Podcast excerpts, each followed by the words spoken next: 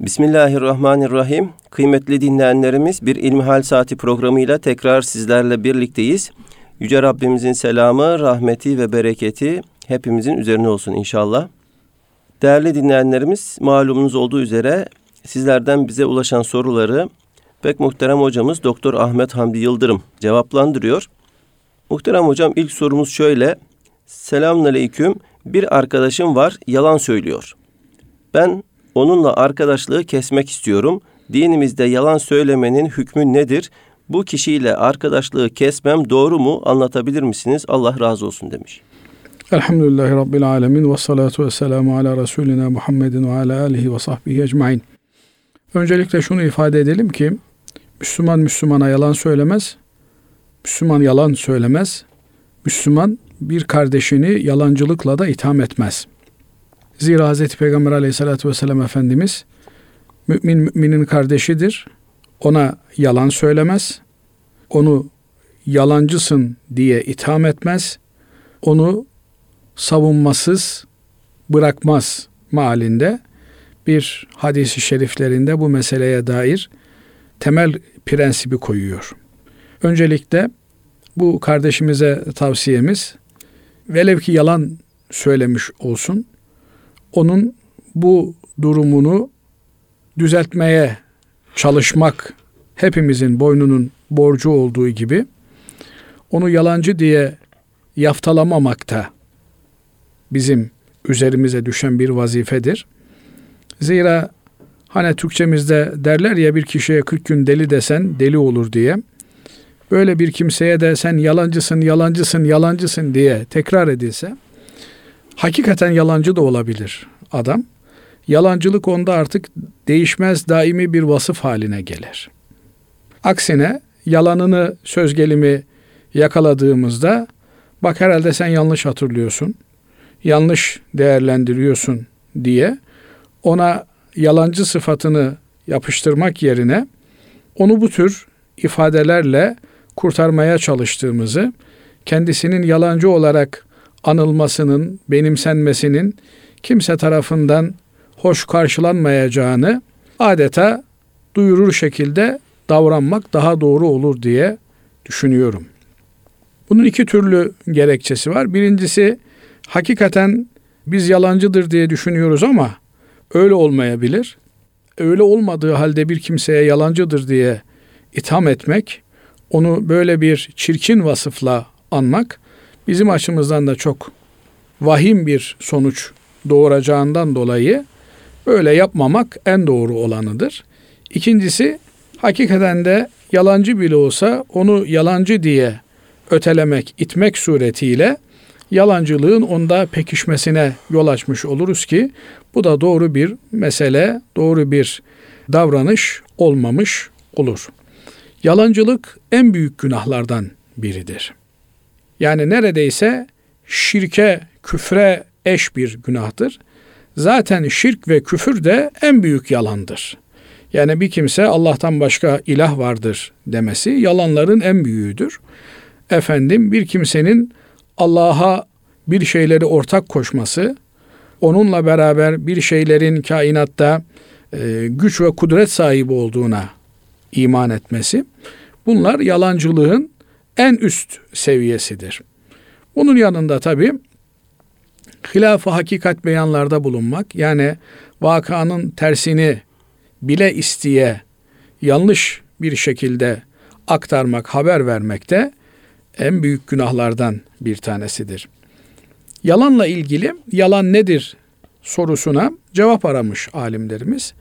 Yalan mevcuda, realiteye, vakaya, nefsel emre yani yaşanılan duruma aykırı beyanda bulunmak, açıklamada bulunmak olarak ifade edilmiş.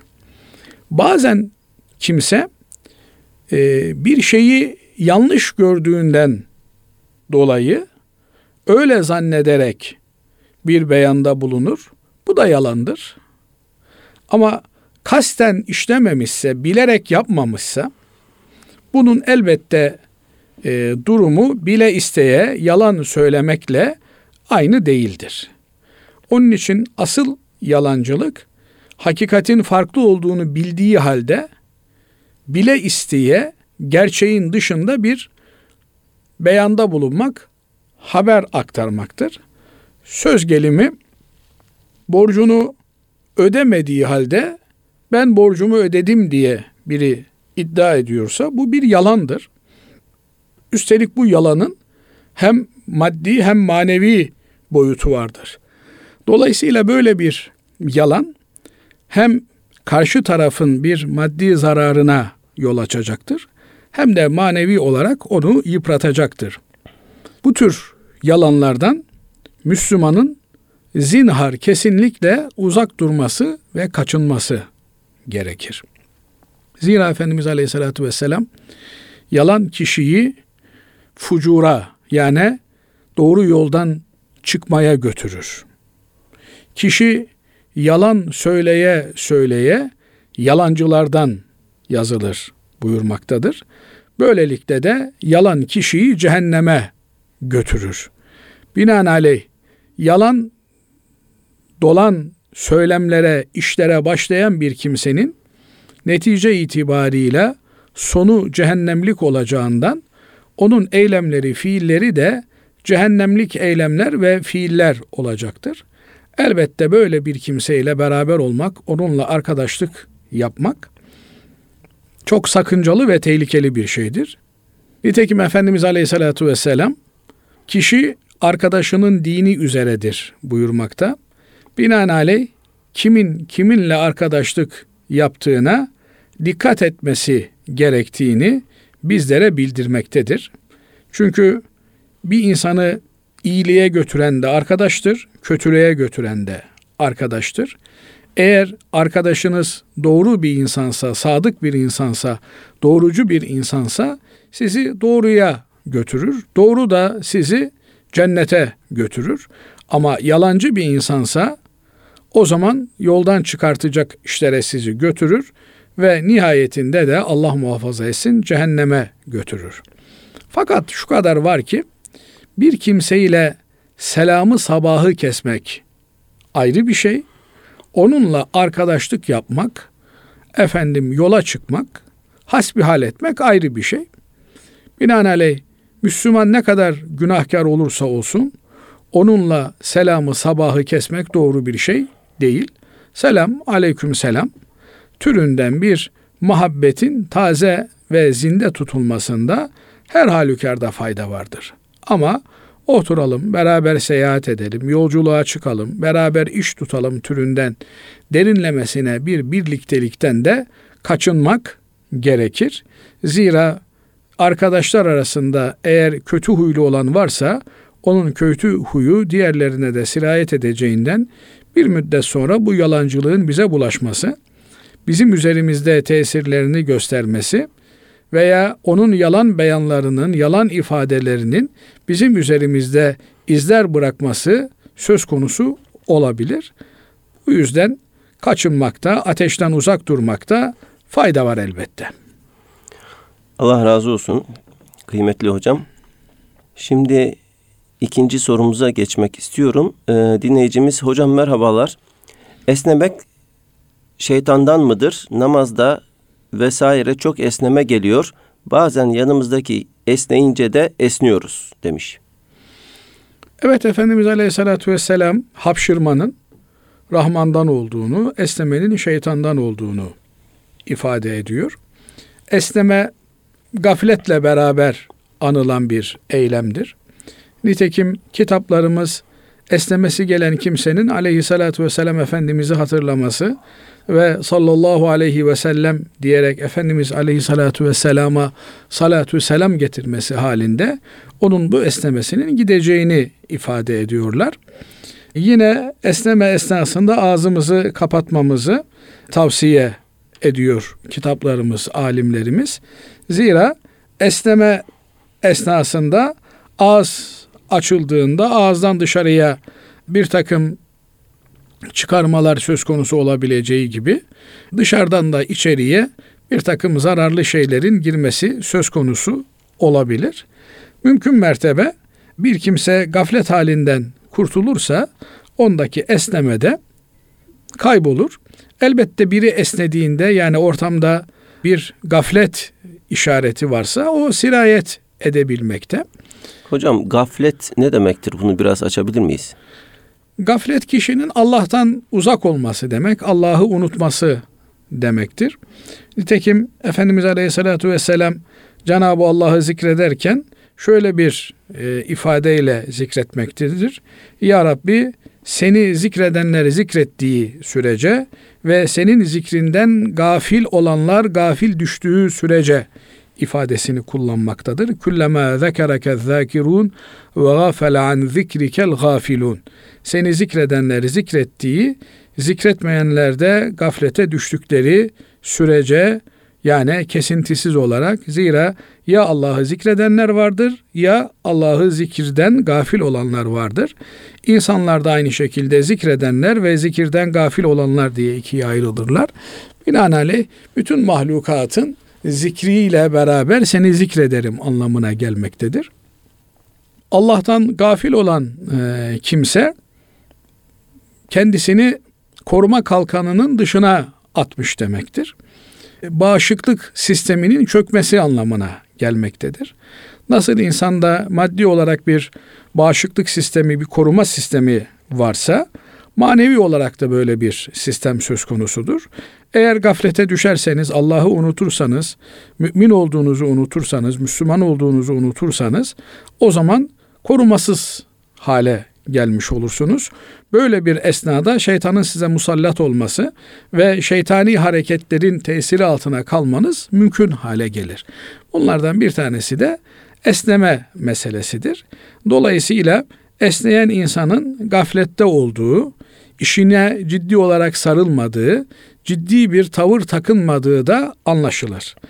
Bu ahirete müteallik olan meselelerde böyle olduğu gibi dünyevi meselelerde de böyledir. Yani bir kimse eğer bir işe yoğunlaşmak yerine esniyorsa o zaman o işe konsantre sağlayamadığı, yoğunlaşamadığı görülür. Aynı şekilde Kur'an okumaya başlayan bir kimse, efendim namaz kılmaya başlayan bir kimse eğer namazında ve Kur'an'ında yoğun bir esneme hali yaşıyorsa onda da böyle bir sıkıntı söz konusu demektir. Bu yüzden Cenab-ı Allah Kur'an-ı Kerim'e başlamadan önce feiza qara'tel Kur'ane festaiz billahi mineşşeytanirracim buyuruyor. Kur'an okuyacağın zaman racim olan şeytandan Allah'a sığın buyuruyor. Niye? Çünkü şeytan insanoğlunu kendine rakip olarak gördüğünden kendisinin kaybetmiş olduğu manevi derecelere insanoğlunun yükselmesini istemez. Bundan asla haz etmez. Dolayısıyla kendisi kaybettiği gibi insanoğlunun da kaybetmesini ister. Bundan dolayı en büyük hasit, hasetçi şeytandır karşımızda. En ufak bir hayrımıza bile mani olmaya çalışır. Yeter ki bizimle Cenab-ı Rabbul Alemin'in arasını açmaya muvaffak olsun. Bir kere açtıktan sonra da bir daha dönüp tarafımıza bakmaz. Bu yönüyle de e, Allah'tan gafil olan kimse ve men ya'şu an zikri rahmani nukayyid lehu şeytan buyuruyor Cenab-ı Allah.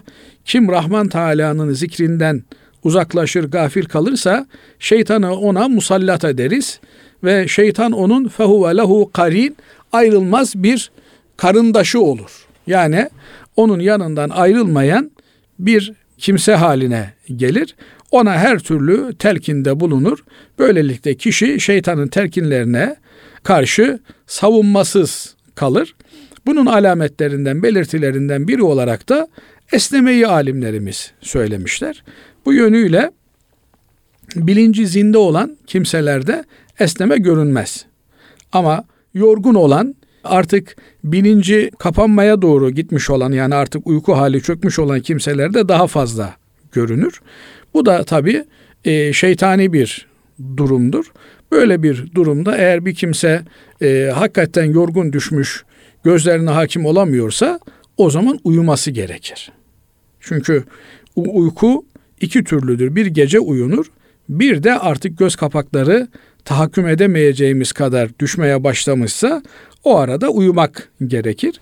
Elbette bir kimse Müslümanca yaşıyorsa mesela gece 10'da yatıyor, işte teheccüdüne kalkıyor, peşinden de e, öğleye doğru veya öğle namazından sonra 15-20 dakika, bir saat bilemediğiniz bir kaylule yapıyorsa onda bu tür haller görünmez. Ama bazen aşırı bedenimizi yorduğumuz, uykusuz kaldığımız durumlarda görülür. Bu da Efendimiz Aleyhisselatü Vesselam'ın hadislerinden anladığımız kadarıyla şeytani bir tavırdır. Yani dolayısıyla bedeni birden yormamak gerekir. Evet Efendimiz Aleyhisselatü Vesselam geceleri boyunca namaz kılmış. Efendim birçok e, selefi salihinden zat geceleri uykusuz geçirmiş. Ama bu alışkanlıklarla da alakalı bir şeydir. Dolayısıyla vücudu birden böyle bir şeye e, adapte etmek kolay değildir. Yavaş yavaş bunu yapmak gerekir. Önceleri işte gecenin e, bir bölümünde yarım saat, bir saat ayakta kalmak suretiyle ondan sonra da e, hakikaten e, bu yolun içerisine girmiş, geceleri de değerlendirmeye niyet etmiş kimseler açısından süre bütün geceye yayılabilir. Ama bir anda yapılmaya kalkılırsa o zaman vücudun adaptasyonunda sıkıntı olur. Unutmamak gerekiyor ki Efendimiz Aleyhisselatü Vesselam kişinin vücudunun da onun üzerinde hakkı vardır. Ailesinin hakkı vardır. Kolu komşusunun, akrabalarının, bütün müminlerin onun üzerinde hakkı vardır diyerek herkese karşı sorumluluğumuzu özellikle de bedenimize karşı, kendimize karşı sorumluluğumuzu bir hakkın yerine getirmemiz gerektiğine de e, işaret buyurmaktadır. Dolayısıyla e, bu şeylere dikkat eden bir kimse böyle bir esneme ile karşı karşıya kalmaz.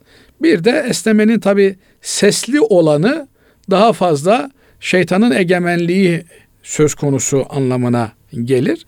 Ama az önce de ifade ettiğimiz gibi yorgunluktan dolayı bir kimse ağzını açarsa hemen e, sol eliyle kapatıp bu hali bertaraf etmek üzere salatu selama sığınır. Evet Allah razı olsun. Değerli hocam ilk kısma bitirmeden önce e, şu soruyu da sormak istiyorum. 27 yaşındayım ve askerliğimi yaptım. Evlilik konusunda 4 yıldır teklif ettiğim herkes tarafından negatif yanıt aldım.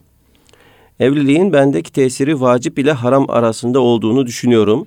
Sünnet faslını geçti galiba. Korkuyorum farz zamanı gelecek ve hala evli olmayacağımdan ve kendimi gayrimeşru da sıradanmış gibi yaşamaktan diye bu şekilde bir ileti göndermiş bize dinleyicimiz. Ne dersiniz? Şimdi evlilik tabii normal şartlarda sünnet olarak nitelendirdiğimiz bir ibadettir. Evlilik başlı başına bir ibadettir. Özellikle de Hanefi mezhebi açısından. Çünkü Efendimiz Aleyhisselatü Vesselam evleniniz buyuruyor. Cenab-ı Allah bekarlarınızı evlenmemiş olanları evlendirin buyurmakta. Bu yönüyle de bir kimse hem kendi dininin yarısını tamamlamak hem de eşinin dininin yarısını tamamlamak üzere evlenmek suretiyle dindarlığında tabiri caizse bir seviye atlamış olur. Zira Efendimiz Aleyhisselatü Vesselam evleniniz, evlenen kimse dininin yarısını tamamlamış olur. Diğer yarısında da Allah'tan korksun buyurmaktadır. Demek ki evlenmemiş olan bir kimsenin dini eksik demektir. Evlendiğinde yarısını tamamlamış olur. Diğer yarısında da kendisinin haram ve helal çizgisine dikkat etmesi gerekir. Bu yönüyle başlı başına evlilik bir ibadettir. Evlilikte eş seçimi önemli tabi. Şimdi değerli kardeşimiz dört senedir uğraşıyorum ama bir türlü e, nasibimi bulamıyorum diyor. Bu ifade tabi detaylarını bilmiyoruz ama başlı başına bakıldığında da doğru bir ifade değil. Zira pazarda her malın bir alıcısı, her düşmüşün bir e, toplayıcısı vardır diye bir Arap atasözü vardır. Binaenaleyh herkesin bir alıcısı vardır. Beni kimse almıyor, beni kimse tercih etmiyor diye kardeşimiz ortaya çıkıyorsa bilsin ki demek ki e, fazla e, seçici davranıyordur. Kendisini tercih etmeyenleri tercih etmeye kalkıyordur. Bir kimse mesela benim evleneceğim kız çok güzel olsun diye düşünebilir. Ama kendisi çok yakışıklı biri midir? bu noktada aynaya bakmaz. Gerçi herkes kendisini ben dahil olmak üzere kendimizi yakışıklı görürüz. Aklımızı beğeniriz. Kimse benim aklım eksiktir demez. Benim ahlakım kötüdür demez. O sorsanız benden daha evliyası yoktur derim. Ama fil vaki öyle midir? Dolayısıyla çok güzel olsun, zengin olsun, şöyle olsun, böyle olsun diyen kimseler önce şöyle kendilerine bir bakacaklar.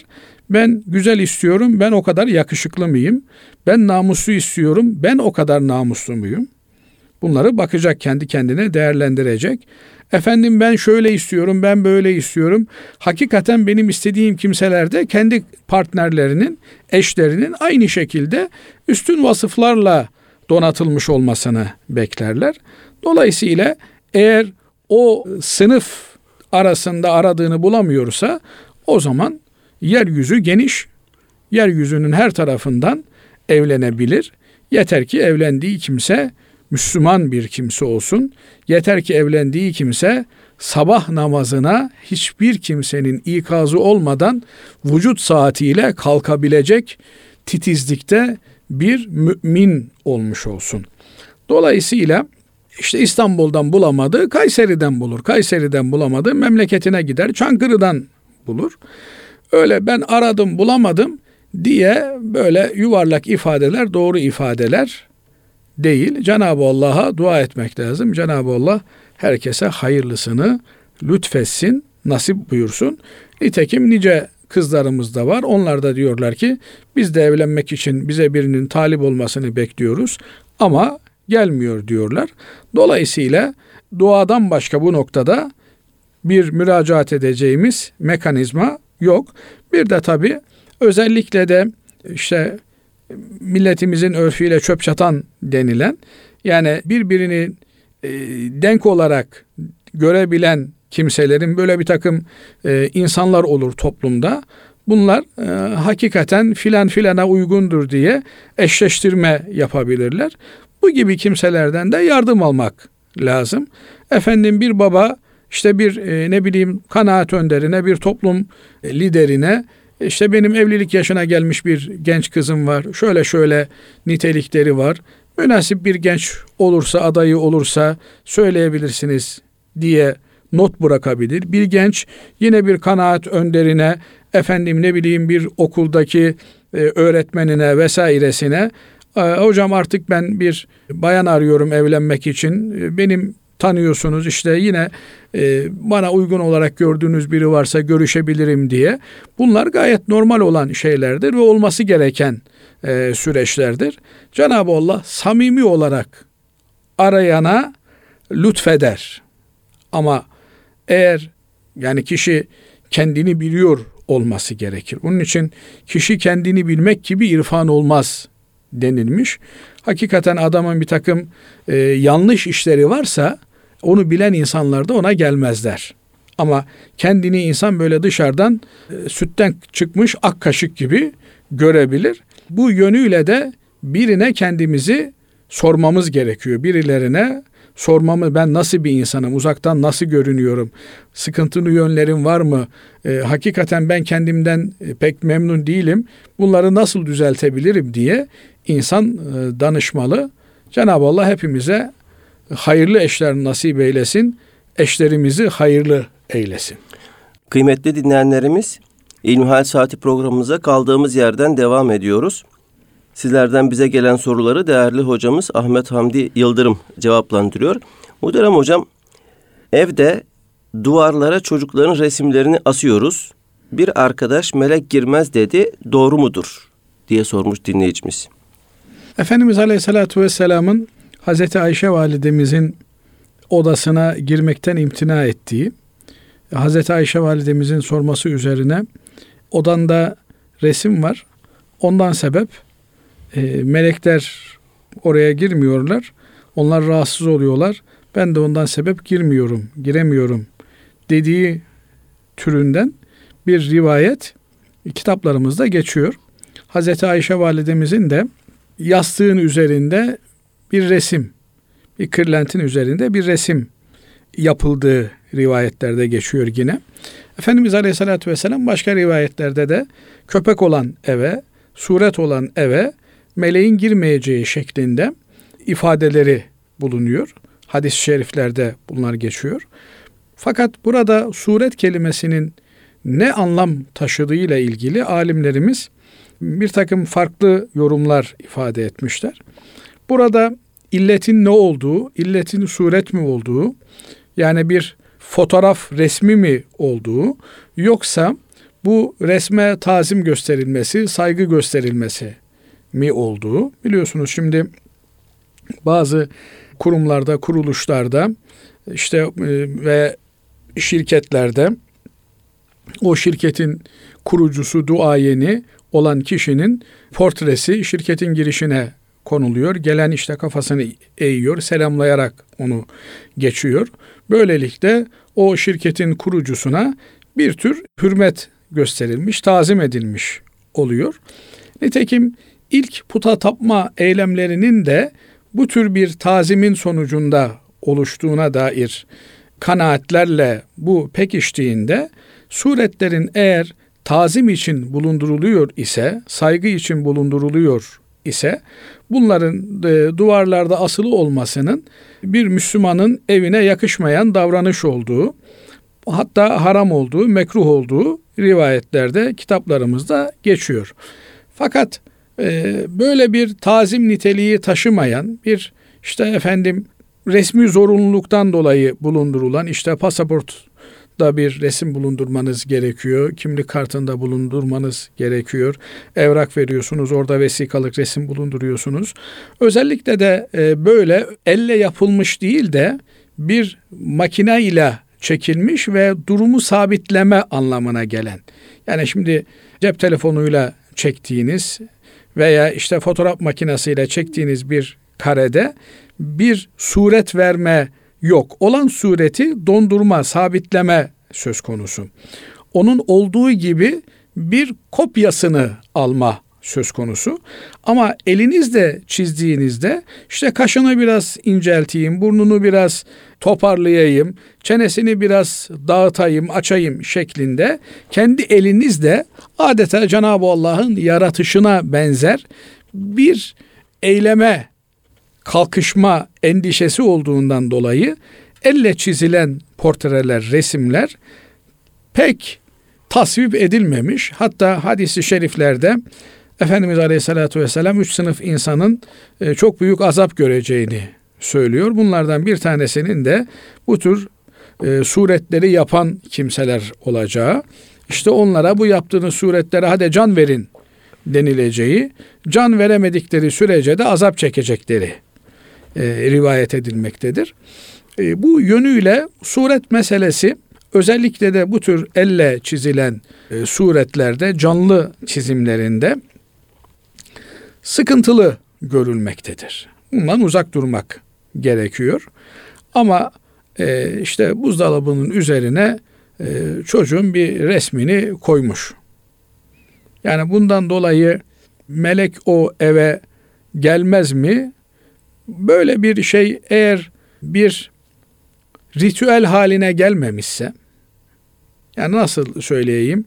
Evin bir köşesi haline, resimlik köşesi haline yapıp da orada bir resim köşesi şekline dönüşmemişse bunun e, o kadar büyük bir sakıncası olacağını zannetmiyorum. Ama hakikaten evin bir köşesini böyle büst köşesi yapmışsa, resim köşesi yapmışsa, orada böyle bir takım resimleri sergiliyorsa bu İslam kültürüne uygun bir davranış değil. Dolayısıyla oraya hakikaten meleklerin girmeyeceği yönünde bir yaygın kanaat söz konusudur. Bunlardan uzak durmak lazım. Ama dediğim gibi yani çocuğun e, fotoğrafını cüzdanında saklamış veya işte cüzdanından çıkarmış, dolaba birkaç gün koymuş, kaldırmış. Yani bunu bir zorunluluk gibi telakki edilmediği sürece bunlar çok büyük sakınca taşıyan şeyler değil. Ama işte illa kadın ısrar ediyor benim fotoğrafımı masanda bulunduracaksın veya işte adam benim fotoğrafım masanda olacak vesaire. Bu tür şeyler bizim dini anlayışımıza e, uygun olan şeyler değildir. Bunların manevi yaptırımı da hadis-i şeriflerde meleklerin o mekanı rahmet meleklerinin elbette azap melekleri e, orada bulunacaktır. Özellikle de sorgu sual melekleri yani kiramen katibin dediğimiz yazıcı olan melekler bizden ayrılmayacaklar, yazacaklardır. Ama rahmet meleklerinin ortamı pozitif enerjiyle canlandıran anlamına gelen bu meleklerin ortamdan çekilmesi halinde e, orada e, huzurun olmayacağı buradan anlaşılıyor. Evet. E, değerli hocam benim aklıma şöyle bir soru geldi. Bu sizin sözlerinizden sonra karikatür çizimleri ne anlama geliyor? Yani karikatür bakıyoruz bazı sosyal ortamlarda işte efendim Müslüman gençlerin yaptığı karikatür sayfaları da var. Bu karikatür çizimleri de hükmen nasıl olmuş oluyor? Şimdi Basri Hocam özellikle de bizim kültürümüz sözlü anlatımdır. Söz üzerinden hayalde canlandırmak suretiyle biz tasavvur ederiz. Ama e, bunun haricinde e, kullandığımız materyaller resim olsun, karikatür olsun, hatta el çizimi, e, suretler olsun. Bunlarda asıl e, yasak olan mesele bunların bir tazim aracı haline gelmesidir. Yani işte saygın bir insanın portresinin yapılarak ona karşı bir tazimde, saygıda bulunulmasıdır. Bunun da az önce ifade etmeye çalıştığımız gibi temel sebebi e, putperestliğe götürücü unsurlar olarak değerlendirilmesidir. Zira işte insanların taptığı putlarında zamanında iyi insanlar oldukları, bunları unutmamak üzere önce resimlerinin sonra heykellerinin yapıldığı vesaire. Ama eğer bir e, eğitim amacı taşıyorsa, bu tür eğitim amacı taşıyan şeylerde resmin kullanılmasında bir problem, bir sakınca yoktur. Çünkü resim de bir anlatım yöntemidir. Bir iletişim aracıdır. Özellikle çocuklar açısından resim üzerinden iletişim kurmak çok daha kolaydır. Özellikle de e, dil öğretiminde resimler üzerinden öğretim çok çok daha basit e, bir öğretimdir. Çünkü e, işte çocuğa elmanın Arapçasını e, öğretebilmek için araya bir Türkçeyi koymanız gerekiyor eğer Türkse. Ama eğer resmini gösterirseniz o zaman dersiniz ki işte bu elmadır dersiniz. Çocuk da bunu rahatça anlar. Aynı şekilde bir takım değerleri değerler eğitiminde yapılan çizgi romanlar üzerinden aktarmak veya çizgi filmler üzerinden aktarmak çocuklar için çok daha kalıcı ve tesirli olmaktadır. Bu amaçta bunların kullanılabileceği böyle bir sakınca barındırmadığı açıktır.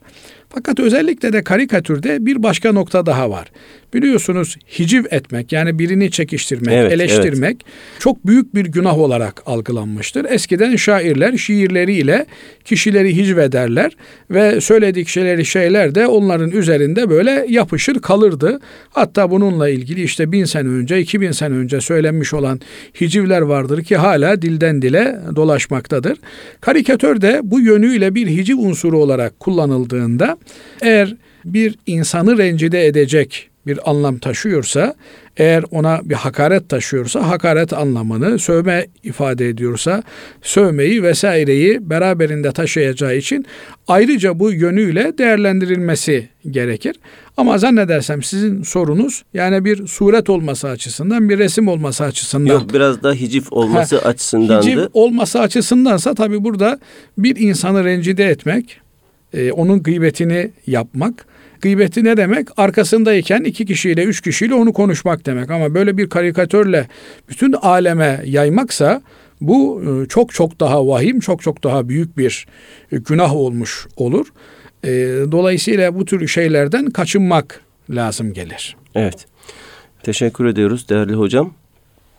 Şimdi diğer bir dinleyicimizin sorusuna geçelim. Değerli hocam, imama uyan kimse Fatiha okur mu? Hanefi mezhebindenim. Okursak ne olur? diye sormuş dinleyicimiz. E, tabii bu e, mesele alimlerimiz, mezheplerimiz arasında tartışılmış bir mesele. Hanefi mezhebi imamın uyulmak üzere mihraba geçtiğini, e, Efendimiz Aleyhisselatü Vesselam'ın da bir hadisi şerifinde imam uyulmak üzere imam kılınmıştır malindeki bu hadis-i şerifinden hareketle imama uymak gerektiğini ifade ederler. Binaenaleyh ayet-i kerimede de feyza kuri'el Kur'anu festemi'u lehu ve ansitu. Kur'an-ı Kerim okunduğunda kulak veriniz ve sessiz kalınız buyurulduğundan dolayı eğer bir yerde Kur'an-ı Kerim okunuyor ise orada o Kur'an-ı Kerim'i süküt edip takip etmek, dinlemek gerekir. Bu yönüyle e, hem Hanefi mezhebi hem Maliki mezhebi imamın aşikar okunan namazlarda kıraatini takip etmek gerektiğini söylemişlerdir. Bu yönüyle imamın kıraati cemaatinde kıraati olmuş olur. Hanefi mezhebi daha teknik bir ifadeyle nasıl aşikar namazlarda imamın kıraati, cemaatin kıraati oluyorsa kısık sesle okunan, hafi kılınan namazlarda da özellikle de kısık sesli diyorum çünkü sessiz denildiğinde bazen hiç ses çıkartmadan e, okumak anlaşılıyor ki ses çıkartmadan okumaya Hanefi mezhebi okuma demiyor. Diğer mezheplerde okuma demiyor. Sadece Maliki mezhebinden bir e, görüş e, ses çıkarmadan okumaya da yani kişinin zihninden okumasına da içinden okumasına da okuma diyor. Binaenaleyh imamın kendi işiteceği kadar bir ses tonuyla okuması ki biz buna hafi kıraat diyoruz. Gizli kıraat diyoruz. Bu kıraat yapıldığında da imamın okuması cemaatin okuması anlamına gelir.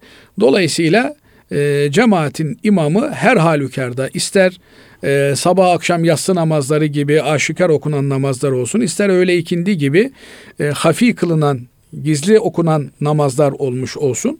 Bu namazlarda imamın okuması cemaatin okuması yerine geçer. Cemaatin imama tabi olmaları gerekir.